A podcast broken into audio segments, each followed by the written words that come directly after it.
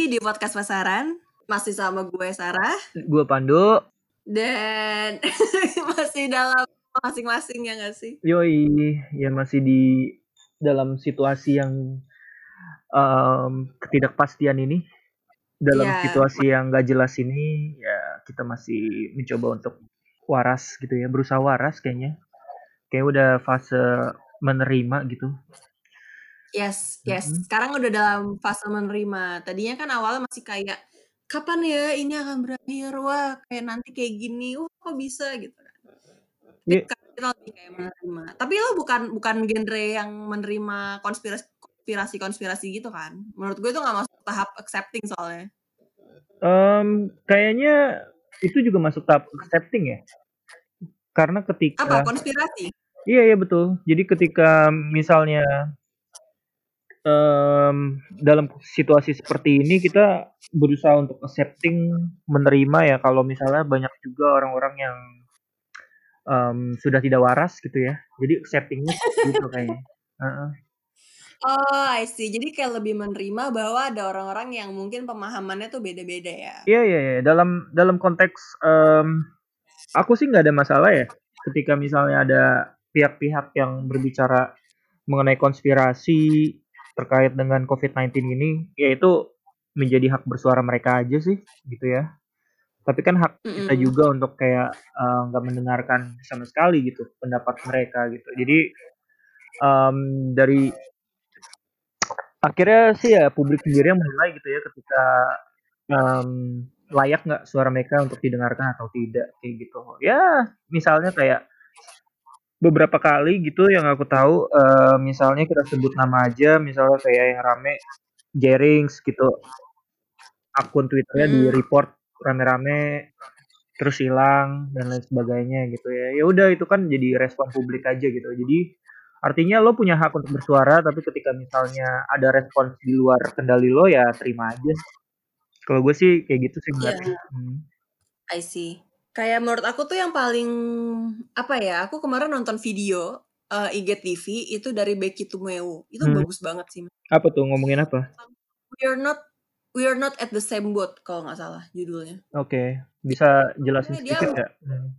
Jadi dia kayak mengkonsentrasikan bahwa satu virus ini, maksudnya satu kejadian ini, itu kita tuh di apa ya? Semua orang tuh ngalamin dengan kondisi yang berbeda-beda gitu. We're not on the same boat. Ada yang nyaman di rumah, ada yang kayak wah kayak seneng sih WFH kayak akhirnya gitu. Misalnya bisa lebih santai. Ada yang memang dia terpaksa di rumah, padahal dia nggak bisa misalnya nggak dapat privilege untuk WFH atau bahkan lebih buruknya di rumah sebenarnya adalah tempat mungkin di apa ada let's say abuse atau toxic uh, surroundings yang sebenarnya nggak nyaman gitu. Ada yang memang orang-orang nyaman untuk um, apa ya walaupun WFH tapi masih bisa untuk kayak wah makan gampang apa segala macam tapi banyak yang kayak harus bertahan untuk ya gitu deh untuk survive jadi maksudnya apa ya itu hal yang sangat real gitu loh kayak we're not on the same boat dalam menghadapin ini kayak Iya, iya, kalau iya. kita ngerasa oh ya bosan di rumah kayak wah bete banget. Tapi ada yang bener-bener orang-orang yang even dia nggak bisa ngerasa bosan misalnya kayak orang-orang garda terdepan gitu. Kayak sepupu aku kan dokter terus kayak aku kemarin ngeliat i- apa instastory dia.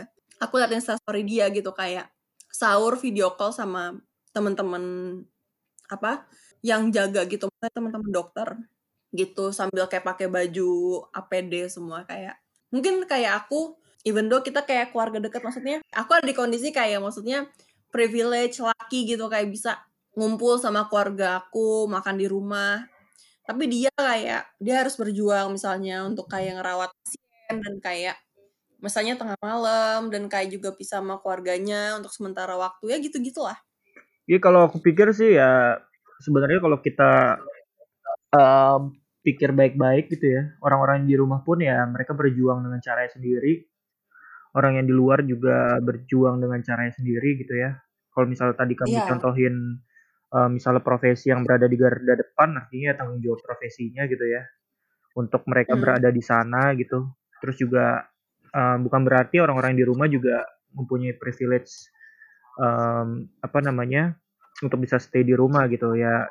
Kita kita bicara dalam konteks yang berbeda lah kalau gitu. Kalau misalnya konteks pertama misalnya ya ketika misal uh, dalam kondisi seperti ini ya berada di rumah itu suatu privilege itu pasti gitu. Tapi di satu sisi mm-hmm. ada kondisi di mana kondisi di mana kita harus di rumah ya bukan karena apa namanya bekerja dari rumah. Tapi emang uh, misalnya udah banyak banget mungkin ya di sekitar kita teman-teman kita sendiri yang udah dirumahkan. Hmm, ya, ya, jadi dirumahkan, ya jadi um, kita bisa bicara tentang privilege uh, tapi di satu sisi ya kita bicara juga dalam konteks yang lain itu bisa berbeda gitu. Iya, iya. Tapi itu sebenarnya merangkum apa yang aku tonton kemarin sih. Maksudnya um, apa yang terjadi di dunia ini ini benar-benar orang tuh beda-beda gitu. Maksudnya dampaknya beda-beda. Mungkin kita bisa bilang dampak secara umum adalah mungkin um, daya jual beli yang menurun atau misalnya ekonomi yang ya pasti terguncang gitu. Tapi um, dari sisi mikro yang lebih kecil lagi itu um, tiap individu tuh mengalami dampak yang ya beda-beda gitu. Bahkan aku sempat juga baca salah satu postingan dari UN Women um, bahwa justru sekarang ini meningkat. Jadi um, sekarang ini sejak uh, lockdown, sejak corona, itu tingkat laporan atau aduan delik kekerasan rumah tangga di dunia ya, um, domestic abuse itu tinggi banget. Jadi naik berkali lipat. Jadi ya itu concerning juga sih. Betul gitu. betul betul. Um, ada salah satu temanku juga dia nge-share gitu. Dia kebetulan juga bekerja di um, apa namanya di area yang berhubungan dengan apa ya pelayanan kesehatan lah gitu ya. Yang lucunya hmm. adalah ya angka misalnya kayak um, kunjungan uh, orang yang untuk kayak mengecek untuk kayak kondisi tubuhnya nggak enak badan atau segala macam ya itu menurun hmm. tapi uh, kunjungan untuk kayak ke bidan itu meningkat gitu. Itu kan lucu. Hmm. uh, jadi kayak um, di satu sisi ya kayak ketika orang-orang banyak di rumah yang nggak ada pilihan lain kayaknya ngapain ya? Ya udahlah bikin anak aja gitu kayaknya. Iya ya maksudnya apalagi dengan nggak dibarengi dengan maksudnya program KB maksudnya kita kan ngomong dalam jangka panjang ya gitu. Jadi uh, mungkin sekarang kayak udah yang there's nothing to do misalnya pagi ya pastinya buat married couple oke okay, kayak ya bikin keturunan gitu. Tapi itu pasti ada akan ada dampaknya gitu. Nanti several months ahead itu kayak akan terjadi kelonjakan. Misalnya kelonjakan um, penambahan jumlah penduduk atau ya maksudnya kepadatan kan density. Hmm. apa kita ngomongin daerah Jakarta yang udah padat banget. Jadi ya gitu gitulah ya, tapi ya aku tertarik dampaknya sih. itu domino banget. Uh-uh. ya aku tertarik sih dengan tadi yang kamu bilang uh, laporan dari UN Women ya terkait dengan hmm. apa uh, meningkatnya domestic abuse. Ya sebenarnya um, aku belum baca gitu reportnya seperti apa, tapi mungkin um, sebagai garis besar ya ketika lo misalnya berada dalam situasi ketidakpastian gitu ya, terus juga tekanan meningkat gitu, tekanan bukan hanya faktor dari uh, si COVID-19 ini, tapi juga tekanan ekonomi yang juga meningkat gitu ya berada di ketidakpastian ya yang bisa jadi gitu dalam konteks ini ya angka domestic abuse itu meningkat gitu ketika yeah. ya ketika misalnya uh, kita bicara dalam konteks uh, kepala keluarga deh gitu ketika dalam kondisi kayak gini kan si kepala keluarga itu kan uh, dalam situasi yang limbung kan artinya ibaratnya ya hari mm -hmm. ini kerja besok tuh belum tahu gitu apakah akan uh, bisa terus bekerja gitu jadi uh, menurut aku ya make sense gitu ketika misalnya tadi ada laporan seperti itu sih kayak gitu. Ya.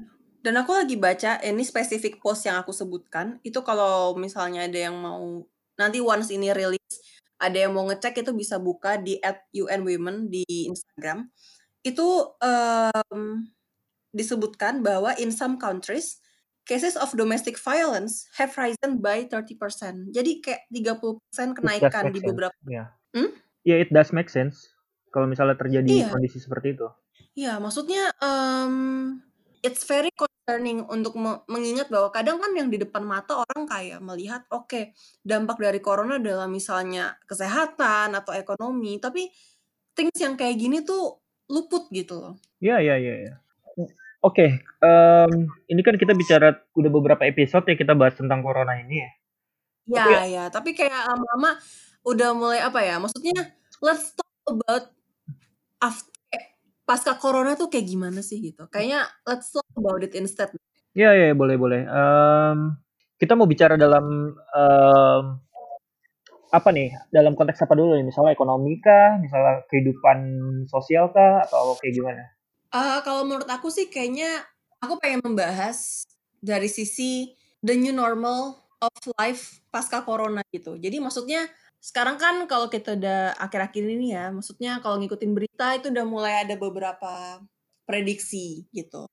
Ada yang bilang kita bakalan selesai di Juli, maksudnya di Juni selesai and then Juli bisa kembali normal. Ada juga prediksi yang bilang di akhir tahun.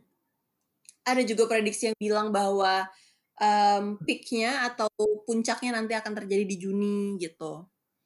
Dan macam-macam lah, maksudnya kalau kita ngomongin oke, kita kan tahu kayak corona tuh pasti bakalan berakhir, ya kan? Tapi kayak setelah itu bakal sama lagi nggak sih? Kan that's the question gitu. Maksudnya beberapa atau mungkin bahkan aku di 2 episode lalu aja, itu kayak pas kamu tanya, "Oke mau ke mana habis corona?" Aku masih kayak, "Aku pengen ke mall, aku pengen jalan-jalan itu itu, ini, segala macam." Tapi kayak sekarang, kayak we have to realize Iya. habis ini tuh sama gitu. The new normal tuh kayak gimana sih?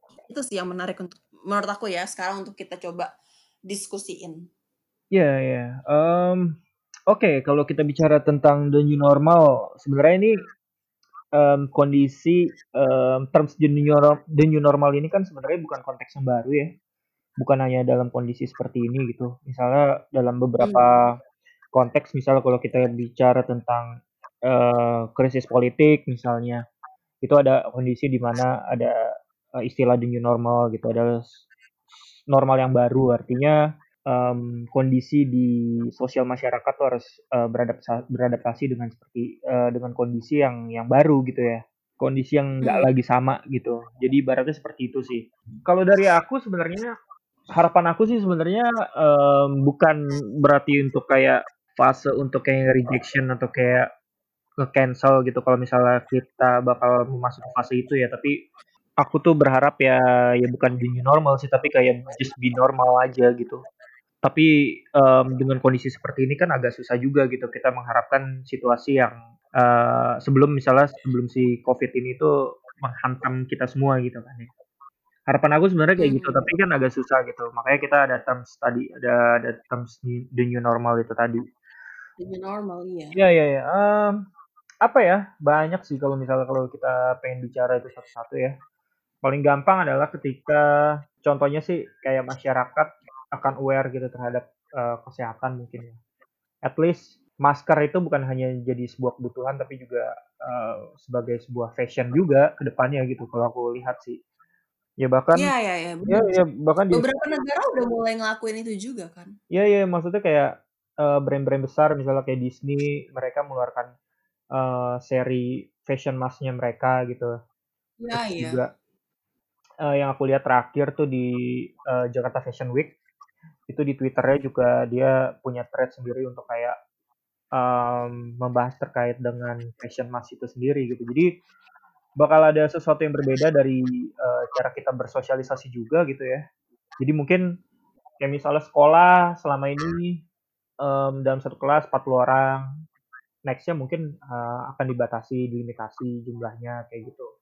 Terus juga Iya. pendekatan, eee, belajar mengajar, eee, secara online juga akan digalakkan gitu ya. Artinya, mmm, fokusnya tuh ke depannya untuk beberapa sektor, misalnya sektor pemerintahan, mereka mungkin akan investasi di, eee, apa namanya, teknologi informasi mungkin ya. Gimana caranya untuk Mmm. membatasi, melimitasi gitu ya, eee, apa namanya, pertemuan-pertemuan secara fisik gitu. Dan itu sebenarnya karena kalau sebenarnya efisien juga ya. Maksudnya sebenarnya dipikir-pikir tanpa tanpa pertemuan fisik gitu sebenarnya efektif juga kalau misalnya kita ngomongin tentang beberapa bagian di perkantoran gitu. Betul betul. Jadi itu masalah ini aja sih, masalah kebiasaan aja gitu. Karena ketika misalnya ini udah menjadi ya tadi normal yang baru, let's say kayak misalnya salah satu, uh, belanja negara terbesar adalah yaitu tadi uh, terkait dengan meeting-meeting yang nggak penting gitu. Iya iya benar. Mungkin jadi kita bisa cut cost di situ dan kita alokasiin ke hal-hal yang lebih produktif dan itu kan menjadi uh, sesuatu uh, nilai produktif yang baru gitu kan. Mm.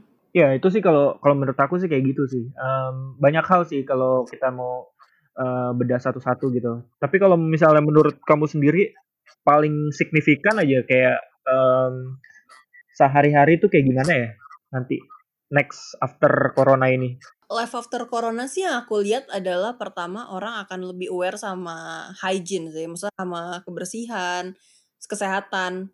Karena pasti aku yakin paranoid itu pasti ada, walaupun nanti udah dianggap oke okay, udah boleh keluar lagi nih beraktivitas, tapi um, rasa was-was itu pasti ada gitu. Jadi maksudnya nanti orang-orang bakalan akan siap sedia masker, lalu juga hand sanitizer, which is kalau aku sih sering banget emang selalu bawa hand sanitizer tuh kayak wajib sih sebelum even sebelum kejadian ini ya. Tapi nanti ke depannya juga pasti um, ya cuci tangan mungkin yang biasanya orang kayak biasa aja sekarang jadi lebih rutin itu. Itu yang menurut aku yang akan paling pertama akan berubah habitnya. Yang kedua adalah menurut aku kamu udah sempat mention juga mungkin kalau yang tadinya kelas kelas tuh bisa kayak 30 40 orang sekarang ya bisa cuma setengahnya atau bahkan di shifting ke online. Dan aku merasa itu juga akan berpengaruh sama um, ruang publik pada umumnya sih gitu. Mungkin yang biasanya nonton bioskop rapet gitu mungkin bisa aja di awal-awal nanti ada pembatasan selang satu kursi misalnya.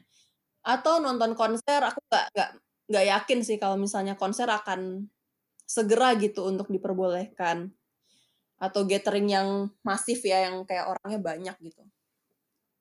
Dan new normal juga maksudnya kehidupan yang menurut aku setelah ini akan mungkin gitu akan terjadi juga adalah ini sih pola pakaian sih. Maksudnya lebih tertutup atau misalnya juga baju yang aku lihat di salah satu video asumsi gitu ya kayak beberapa negara tuh udah mulai pakai kreasi baju hazmat gitu. Ya, iya betul. Hmm. Iya kan? Jadi kayak maksudnya mereka tuh baju-baju yang untuk memproteksi mereka, baju hazmat itu udah dibentuk jadi kayak fashion gitu. Ya hampir sama kayak masker tadi yang kamu juga mention. Tapi kalau um, kalau di Indonesia mungkin gak akan se ekstra itu, aku rasa dari segi penggunaan um, pakaian, maksud pemilihan pakaian dan segala macamnya itu juga mungkin akan dipertimbangkan gitu. Bisa lebih aman, itu sih. Ya betul. Um, ya ya ya. ya.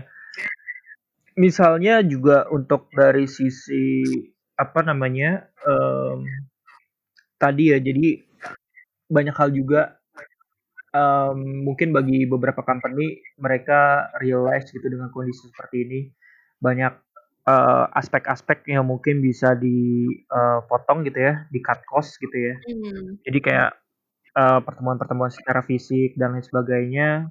Uh, mungkin di awal wajar sih ketika misalnya kita uh, untuk berubah gitu kan pasti ada uh, resistensi apa segala macam gitu ya. Tapi nextnya tadi kalau kita bicara the new normal artinya kan ketika kita masuk fase itu kita udah mas, uh, masuk ke dalam acceptance ya penerimaan terhadap hmm. uh, kondisi seperti itu gitu. Jadi ke depannya ya pertemuan-pertemuan secara fisik betul um, akan dibatasi gitu ya. Ada protokol yang ketat gitu mengenai iya, hal iya. itu. Uh -uh. Uh, mengenai hal itu karena sebenarnya kalau bicara tentang life after corona sebenarnya nggak yang nggak ada after corona sih ya kita hidup bersama mereka aja gitu jadi sebenarnya iya iya sampai vaksin ditemukan ya maksudnya ya kita akan hidup berdampingan dengan itu gitu. Makanya paranoid itu aku yakin pasti ada di antara semua orang atau aku deh gitu. Pasti akan ada. Iya iya iya betul. Um, uh, mas dari sisi mindset juga orang juga akan berubah gitu ya. Um, mindset dalam hal ketika misalnya um, akan melakukan aktivitas di luar ruangan gitu ya itu juga akan berpikir uh, dua kali gitu ya. Jadi pendekatan-pendekatan uh, teknologi digital ini jadi uh, sesuatu yang apa namanya akan menjadi perhatian bagi banyak company juga gitu untuk investasi di teknologi digital gitu ya. Jadi ini bakal bakal menjadi sesuatu yang ya diperhatiin gitu dari sisi investment dan lain sebagainya gitu. Jadi mungkin nextnya bakal banyak perusahaan seperti kayak Zoom ini, Zoom misalnya juga kayak Google Meet dan lain sebagainya gitu. Jadi proses kolaborasi hmm. dan lain sebagainya uh, akan dilakukan secara digital gitu dari sisi komunikasi. Uh. Iya, I see. Tapi um, balik lagi kan semua ada plus dan minus ya. Hmm. Kalau yang juga hal yang harus kita concern adalah dengan tingginya digitalisasi ibaratnya sekarang semuanya kayak go online. Dipaksa untuk semuanya go online ya kan. Ya. Ya cyber apa cybercrime tuh tinggi juga gitu sekarang. Betul betul. Jadi itu juga adalah apa ya? Maksudnya minusnya juga. Jadi kita harus waspada juga karena mungkin yang biasanya orang kasarnya maling depan Alfamart gitu. Kayak maling depan minimarket sekarang tuh kayak malingnya maling data. Iya. Jadi kayak emang malah juga go online gitu. Iya betul. Um, kalau ya tadi aku sempat mention gitu ya. Jadi kalau istilah the new normal ini kan bukan istilah yang baru gitu ya. Biasanya tuh emang mm -hmm. the, new, the new normal ini bakal muncul ketika uh, suatu negara kita bicara dalam konteks negara aja. Uh, suatu negara atau misal perusahaan itu mengalami uh, sebuah krisis gitu. Ketika dia bisa uh, bertahan di situ, nah makanya uh, muncullah the new normal tadi gitu.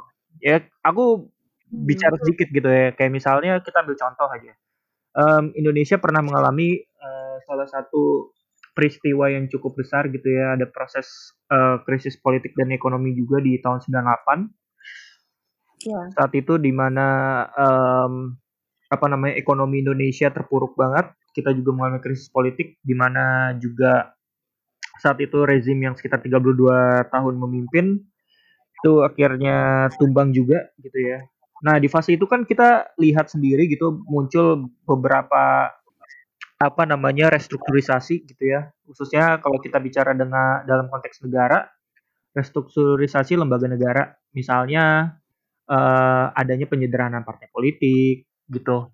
Terus juga munculnya undang-undang pers, terus juga lembaga seperti eh, apa namanya KPK bahkan lahir setelah reformasi karena dianggap dulu sebelum apa namanya pas lagi orde baru gitu ya rezim orde baru itu dianggap uh, pengawasan terhadap kasus-kasus korupsi itu sama sekali nggak ada gitu ya. Jadi muncul um, lembaga seperti KPK terus juga PPATK apalagi tuh. Jadi banyak lembaga-lembaga negara yang lahir dari krisis politik gitu dan itu juga disebut hmm. sebagai adjusting mereka gitu ya adaptasi mereka terhadap uh, the new normal itu sendiri kayak gitu jadi betul sih ketika kita sekarang berada dalam kondisi seperti ini ya kita lihat aja gitu bakal ada sesuatu yang baru apalagi gitu. Jadi kita fasenya adalah ya kita um, apa namanya adaptif aja dengan hal itu sih gitu.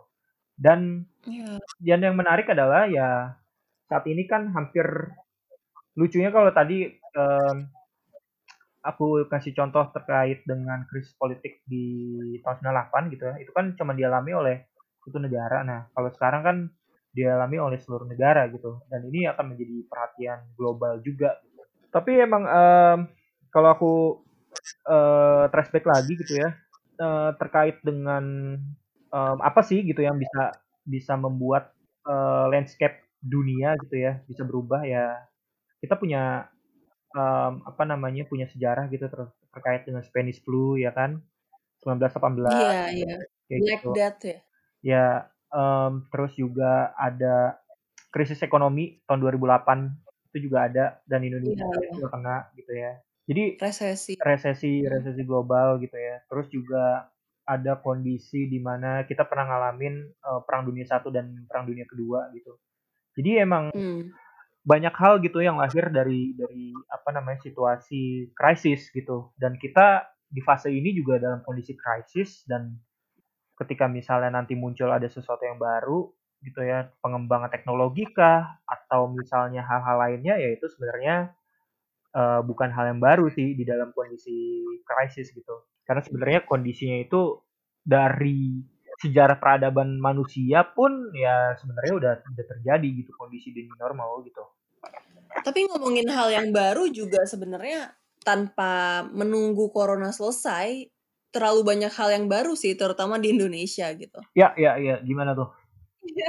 Pertama ya dari hal yang misalnya deh kayak McD Sarinah tiba-tiba akan tutup saat uh, sebentar lagi ya kan, sentra bisnis UMKM atau tiba-tiba apa namanya apa sih isinya law atau aturan untuk um, larangan ekspor lobster dicabut jadi sekarang udah bisa ekspor lobster lagi ya kan apa yang udah diperjuangkan sama Bu Susi waktu itu ternyata udah nggak berlaku lagi di Menteri Kelautan yang sekarang bukan dan banyak itu um, aku aku ini aku lurusin untuk yang tadi tuh ya. untuk yang terkait dengan ekspor itu itu ekspor benih lobster jadi ekspor benih ah, lobster okay. itu di uh, apa namanya diperbolehkan gitu.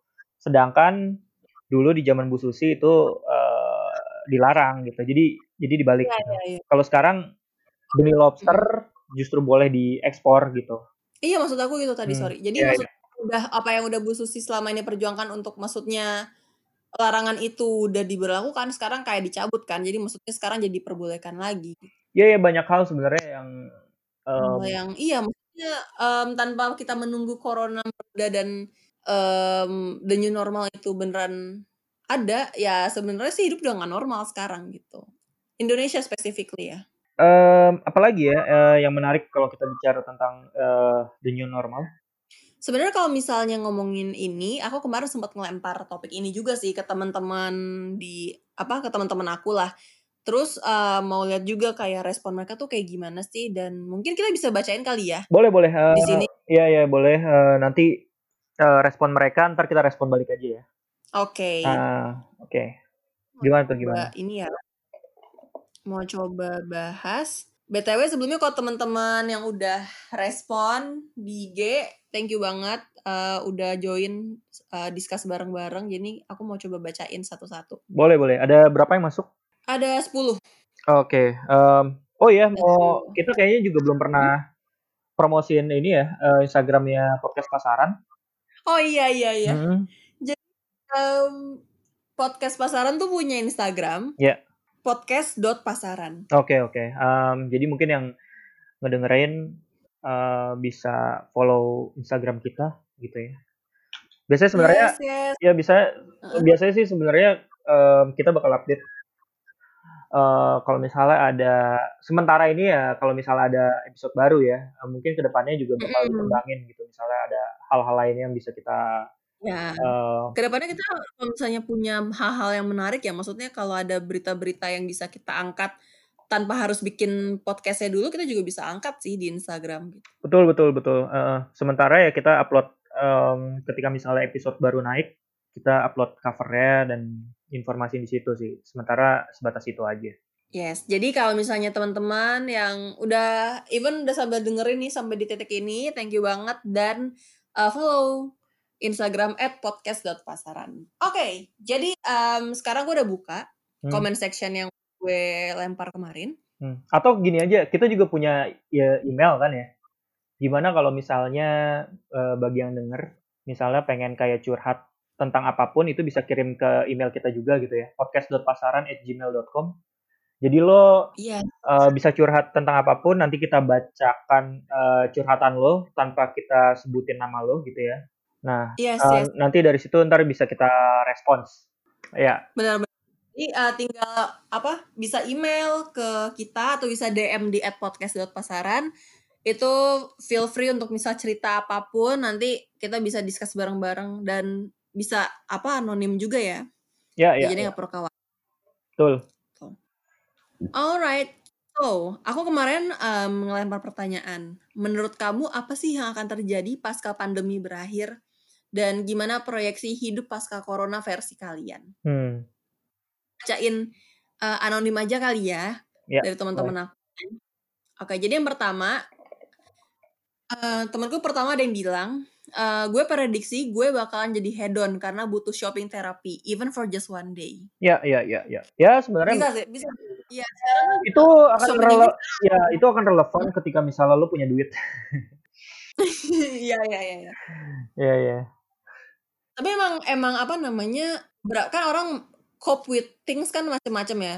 Jadi kayak ada juga orang yang mungkin kayak nggak terlalu nyaman untuk online shopping misalnya, butuh pegang barang fisik gitu. Aku jujur tipe orang yang juga prefer sebenarnya belanjanya langsung, Hmm. gitu. Jadi itu juga perlu sih, maksudnya mungkin di eee, di balik dari yang temenku bilang, ya memang butuh juga mungkin suasana shopping-nya gitu. Ya. Kayak melitung Ngeliat orang lah ya.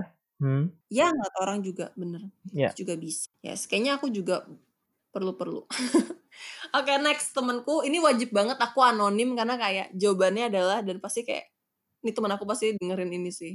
Hmm. Eee, pasca corona katanya mau balikan sama dia, hehe. Hmm. Oke. Gue udah kayak komen langsung di Japri jadi kayak kalau misal kalau misalnya kamu dengerin ini kayak semoga menemukan yang terbaik aja gitu. Whether yang baru atau yang lama, pokoknya yang penting pasca corona harus sehat-sehat terus, gitu. Ada komen, Du? Kalau dari gua sih ya mau balikin balikan aja sih. Selama peluangnya masih ada gitu ya. Hmm. Eee, tapi kalau menurut aku sih kalau menemukan yang lebih baik, better yang lebih baik sih, gitu. Ya adaptif aja lah. Mungkin putus gara Iya pokoknya mah putus pokoknya jodoh mah gak ke mana dah. Mau yang baru atau yang lama, pokoknya yang penting harus bikin bahagia itu mah intinya. Ya, ya betul. Heeh. Iya. Good luck, good luck, good luck. Good luck good luck. Oke, terus, eee, next temen aku juga ada yang bales, mmm, nantinya masker akan jadi kebutuhan dan kebiasaan. True, betul banget. Mhm. Kayak tadi kita udah ya. Betul betul. Mmm, jadi selama ini kayak face recognition yang dikembangkan di beberapa perusahaan teknologi itu akan nggak relevan gitu ya. Karena ke depannya Mhm. orang ke mana-mana pakai masker. Eh tapi jangan salah tuh, eh malah sekarang ya, aku, eee, sempet lihat video gitu, Hmm.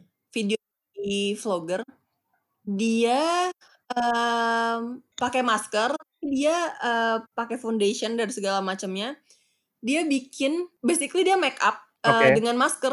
Nah itu jadi kelihatan gitu, tetep kayak tetep kayak make up, Ah. tetep kayak mesem nggak pakai masker. Iya iya, nggak ngerti. Heeh. Oke. Iya iya, iya, lanjut lanjut. Maksudnya jadi kayak lo pakai masker tapi muka lo tetep ada karena lo kayak sejago itu aja gambar muka lo, ya nggak sih? Oh, next. iya iya. Oke oke, ngerti. Heeh. Gitu. Oke, next. Stay hygiene. Yes. Ya ya ya. Karena pasti, eee, kita semua bakalan ada concern sama kesehatan dan, mmm, kebersihan kayak yang tadi aku bilang kan. Iya iya, betul. Oke, next. Terus, eee, ini juga, eee, wajib anonim, melejit di kantor yang berbeda. Kayaknya sih sebenarnya ya, apa ya, ya betul sih. Mungkin ya itu lebih lebih kayak, eee, respons kita terhadap, eee, kondisi seperti ini juga sih.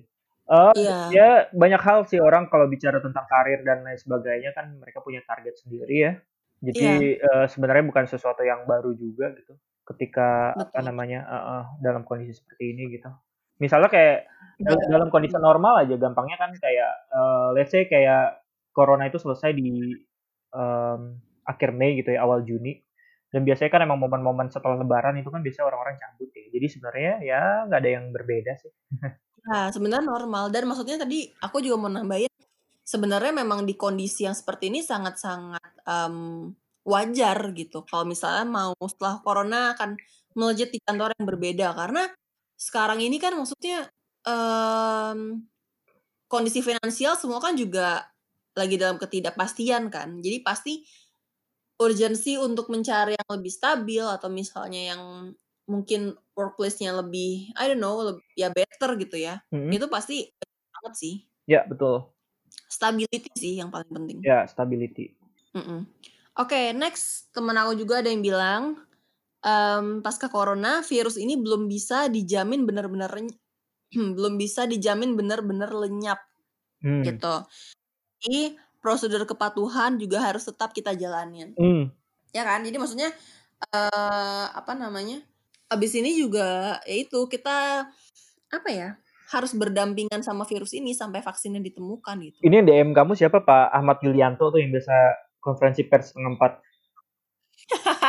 Enggak, tapi ini temen aku kerja di salah satu instansi pemerintahan juga sih. Iya iya, biasanya orang-orang birokrat biasanya ngomong gini sih.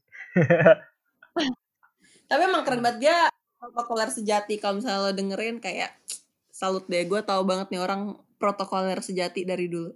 Eee, apa tuh? Oke, ne Iya iya, oke. hmm? Iya iya, oke. Iya, pokoknya protokoler kampus tuh udah kayak, wah hormat banget deh sama doi.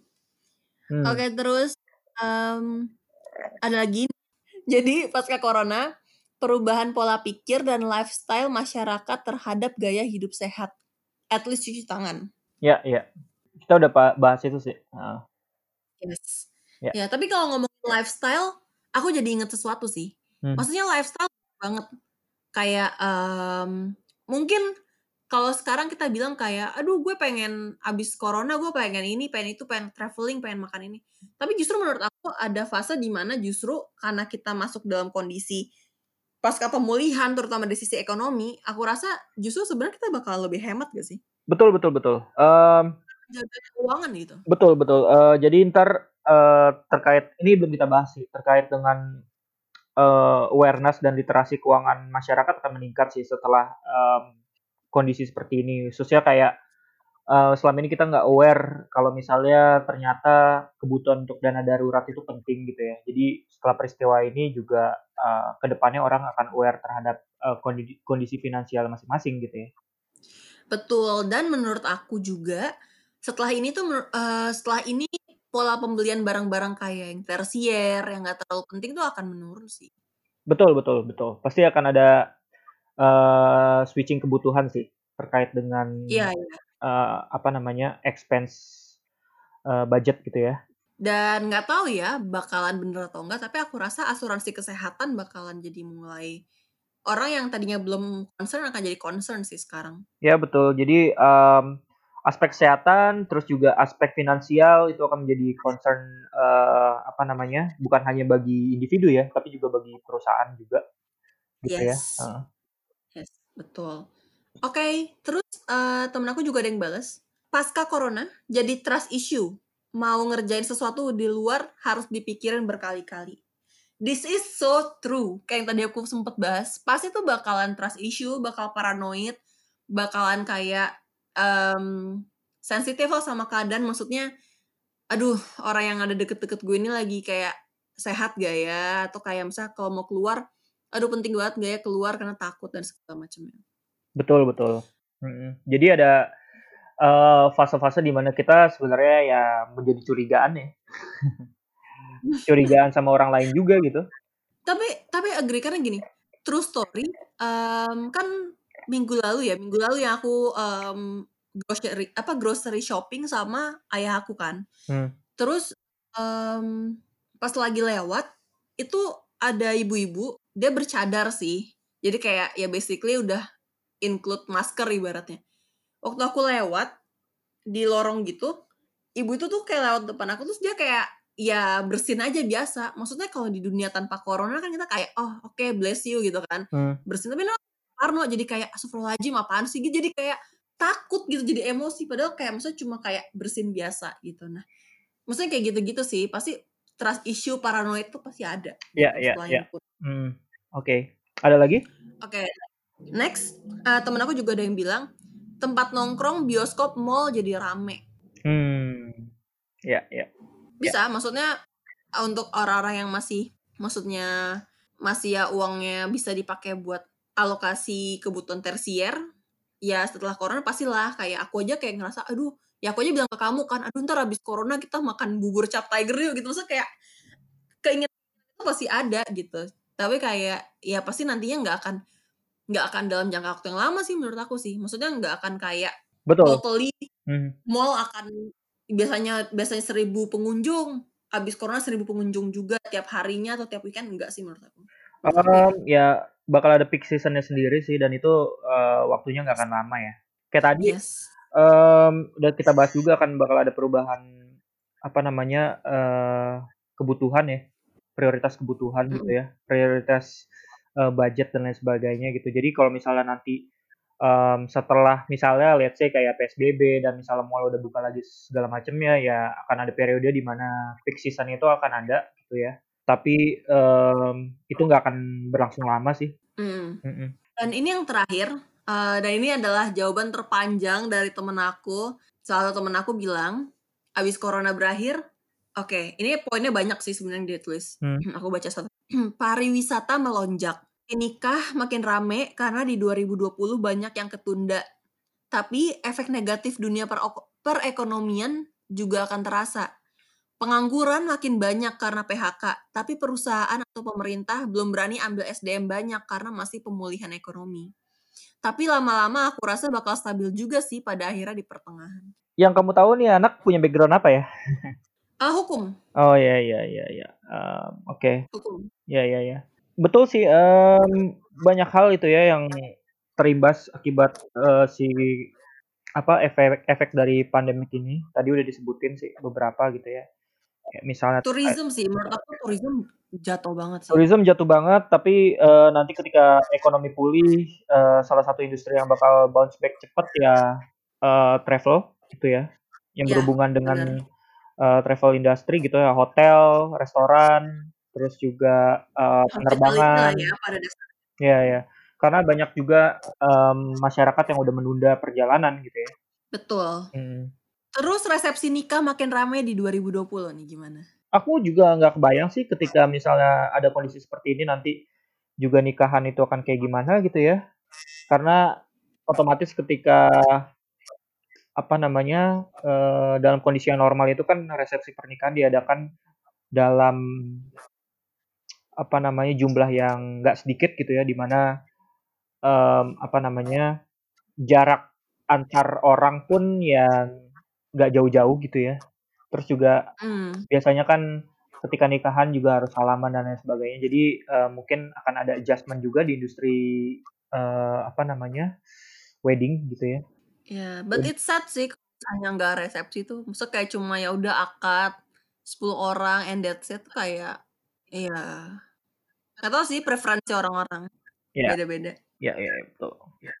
Um, aku nemuin ada satu postingan nih di uh, Instagram gitu ya, eh Instagram apa di LinkedIn.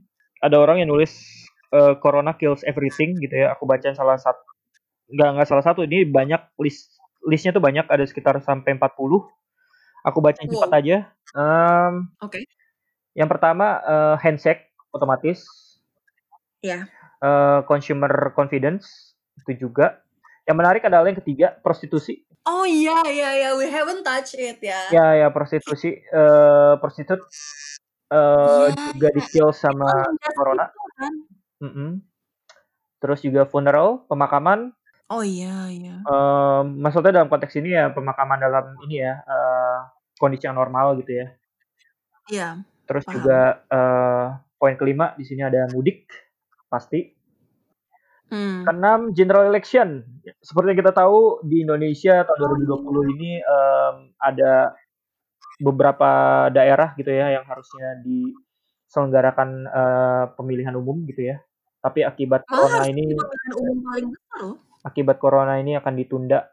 Uh, terakhir sih infonya hmm. di sekitar uh, September atau Desember gitu ya. Uh -uh. Terus juga poin yang lainnya 9 to 5 work hour. Um, oh iya, yes, yes. Ya, ya, ya. Mungkin ini dalam konteks ini ya, um, secara fisik ya, pertemuan secara fisik. Terus self-employed workers juga, karena juga ada beberapa teman yang uh, sebagai freelancer dan lain sebagainya juga kena efek. Hmm. Um, next one taksi atau ojol, ini udah pasti. Terus juga hmm. air pollution, Terus ini juga ada. Kalau ngomongin ojol, itu sekarang juga masih berfungsi sih sebenarnya. Ya, tapi terbatas kan. Iya, maksudnya untuk uh, delivery food delivery atau delivery apa pun masih jalan. Ya, ya. Uh, air hmm. pollution hmm. ini konteks yang sebenarnya positif gitu ya. Ketika yeah, misalnya ada pembatasan um, beredarnya kendaraan, otomatis akan berkurang uh, polusi udara. Ada lagi Car Free Day. Oke. Okay. Oh iya. Car Free Day nggak ada selama PSBB ini. Terus juga airlines, airlines juga terakhir juga uh, ada adjustment gitu ya kayak misalnya terakhir uh, aku lihat juga di LinkedIn semalam uh, CEO-nya AirAsia Indonesia um, posting terkait dengan pivoting bisnis di mana mereka mengubah pesawat penumpang itu menjadi pesawat kargo. Iya. Yeah. Itu dari sisi airlines. Terus juga cruise vacation otomatis juga akan terbunuh gitu ya. Cinema um, juga jadi salah satu industri atau uh, sektor yang terpukul bioskop ya, Hmm. penutupan bioskop. Hmm. Terus juga ada lagi di sini concert and festival, apalagi ini. Ah, sedih banget. Hmm. Terus juga di sini ada lagi recreational venue juga. Iya, iya. uh, Ancol Dufan tuh kan. ya. Yang ke-17 ada travel agent. Of course. Udah pasti ya ketika industri Of travel ini course. berantakan, otomatis travel agent juga bingung. Karena tidak Iya. ada orang yang bergerak ke mana kemari, ke mana kemari. Sementara sementara refund kayak pasti tinggi banget ya kan? Betul. Em, terus ada lagi di sini lodging e-marketplace.